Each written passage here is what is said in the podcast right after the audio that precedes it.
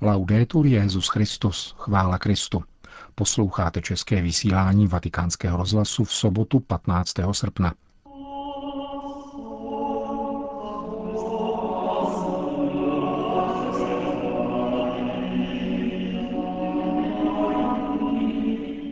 Život není bezcílné toulání, nýbrž pouť vedoucí k bezpečnému cíli, totiž do domu Otcova, řekl papež František v polední promluvě před mariánskou modlitbou Anděl Páně na svatopetrském náměstí. Na otázku, kolik bylo církevně uznaných mariánských zjevení, si odpovíme v druhé části našeho dnešního pořadu, ke kterému přeje hezký poslech Milan Glázer.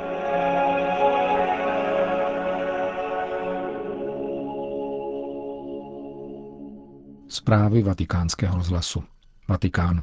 V poledne na slavnost na nebevzetí Pany Marie oslovil papež František několik tisíc věřících, kteří se sešli pod okny apoštolského paláce na svatopetrském náměstí. Cari fratelli e sorelle, buongiorno. Drazí bratři a sestry, dobrý den e buona festa della Madonna. a požehnaný svátek Pany Marie.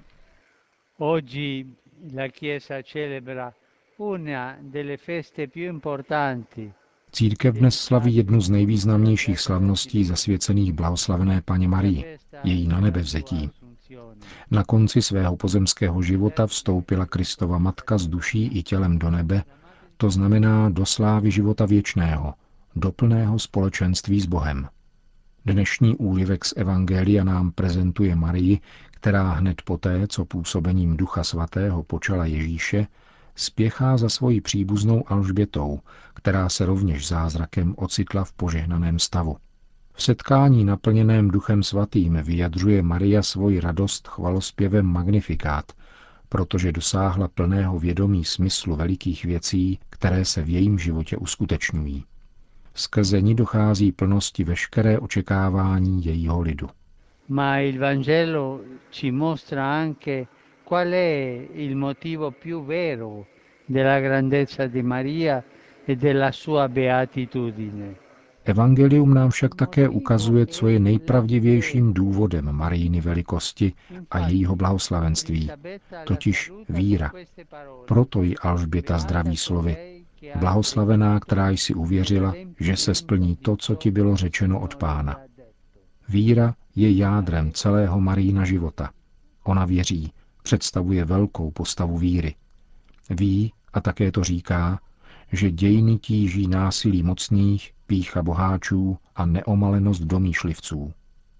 Maria však přesto věří a hlásá, že Bůh svoje ponížené a chudé děti neopouští, ale podporuje milosedenstvím a pečuje o ně. Mocné se sazuje strůnu a rozptiluje ty, kdo v srdci smýšlejí pišně. Toto je víra naší matky. Toto je Marijina víra. Il cantico della Madonna ci lascia anche intuire il senso compiuto della vicenda de Maria. Chvalospěv Matky Boží nám umožňuje uzřít plnost smyslu Marína života. Je-li pánovo milosedenství hybnou silou dějin, pak bylo nepřípustné, aby nad ní panovala smrt. Vždyť ona nám dala dárce života. To vše se netýká pouze Marie. Veliké věci, které jí učinil všemohoucí, se hluboce dotýkají nás, promlouvají k nám o naší životní cestě a připomínají nám cíl, který čeká na nás. Otcův dům. Náš život, nahlédnutý ve světle Marína na nebevzetí, není bezcílné toulání, nýbrž pouť, která i se všemi svými nejistotami a strastmi vede k bezpečnému cíli, do domu našeho Otce, který nás očekává s láskou. Je krásné myslet na to, že máme Otce, který nás s láskou očekává a že také naše matka je nahoře a s láskou na nás čeká. Intanto, mentre trascorre la vita, Dio fa risplendere per il suo popolo pellegrino sulla terra Proto nechal Bůh svému putujícímu lidu vzejít znamení naděje a útěchy na jeho cestě. Toto znamení má tvář i jméno. Zářivou tvář pánovi matky a požehnané jméno Marie, milosti plné, protože uvěřila v pánovo slovo. Jako členové církve máme sdílet slávu naší matky, protože díky Bohu také věříme v Kristovu oběť na kříži a křtem se na tomto tajemství spásy podílíme.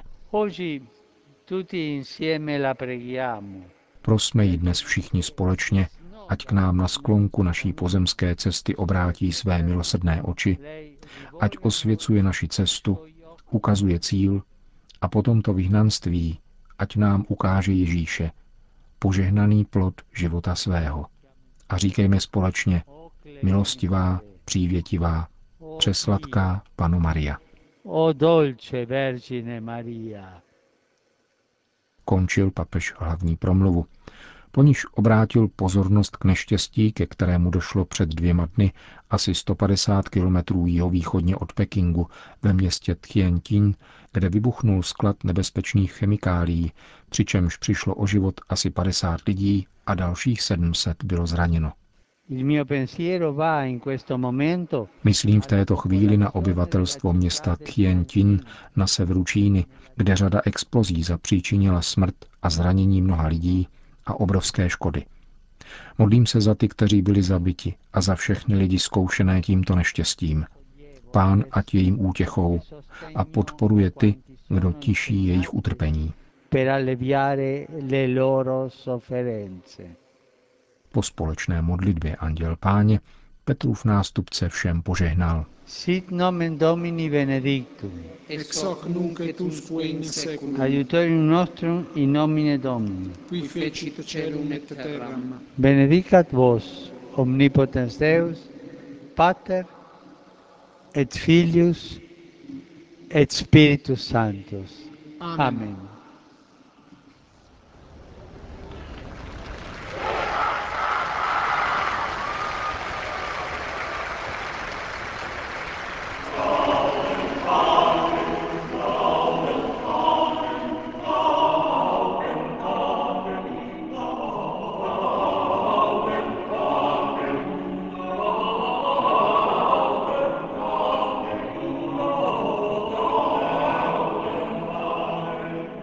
Církev do této doby uznala autenticitu 15 tzv. soukromých mariánských zjevení.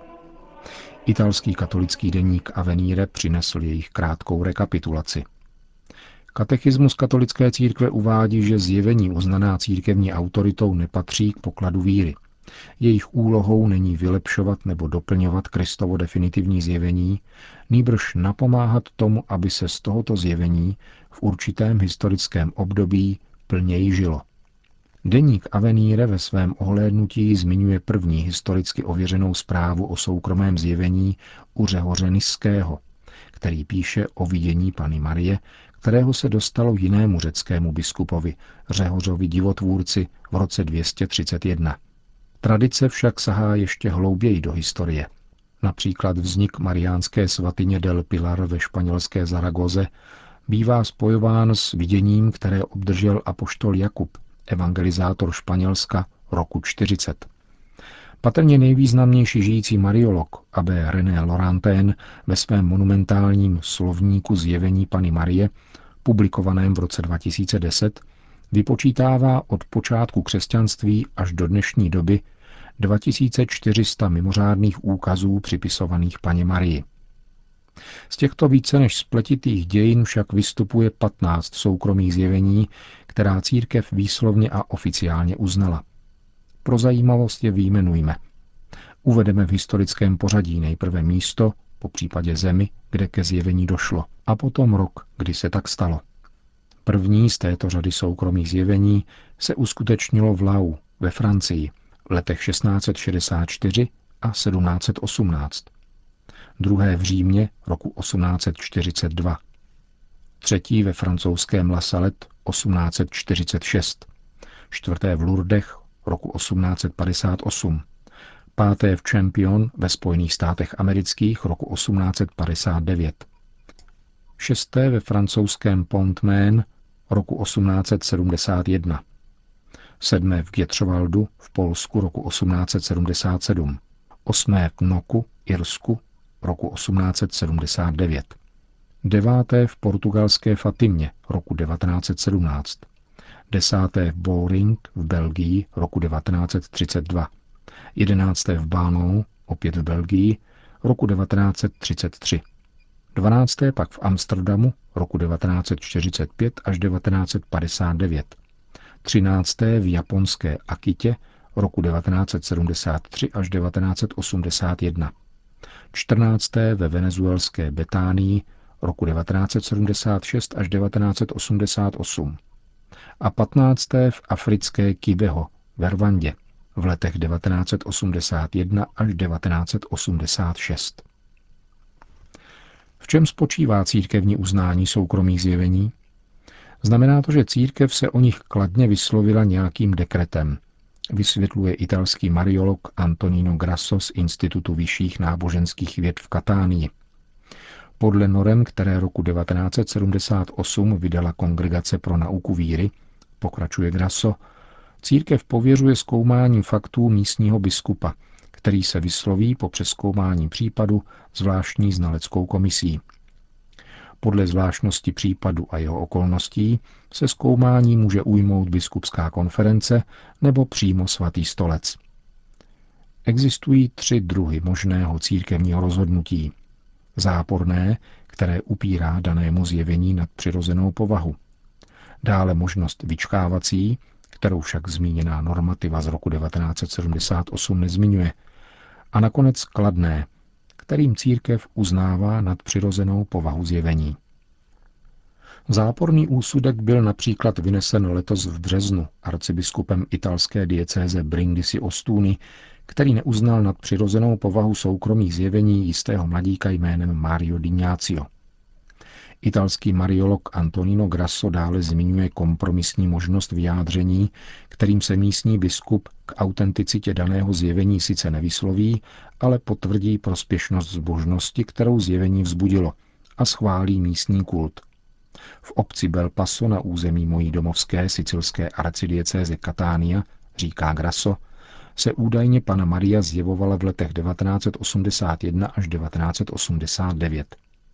Arcibiskup roku 2000 povýšil toto místo na diecézní svatyni a také jeho nástupce tam v den výročí zjevení každoročně putuje.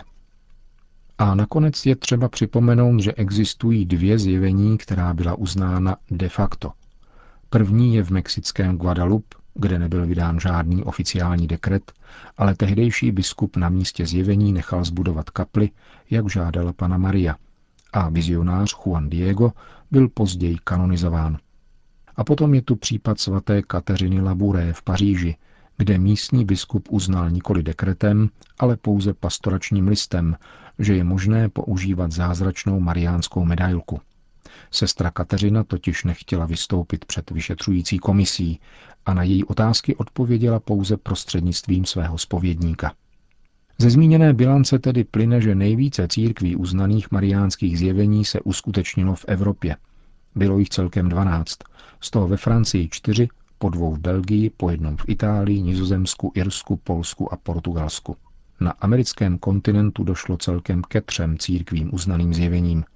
V Africe a Ázii po jednom. Zajímavou je rovněž skutečnost, že se všechna tato soukromá zjevení uskutečnila v novověku, tedy po objevení Ameriky, přičemž drtivá většina až v 19. a 20. století. Ve středověku církev žádné soukromé zjevení neuznala. Možná k ním ani nedocházelo, ale v každém případě o nich bylo zakázáno mluvit mimo spověď.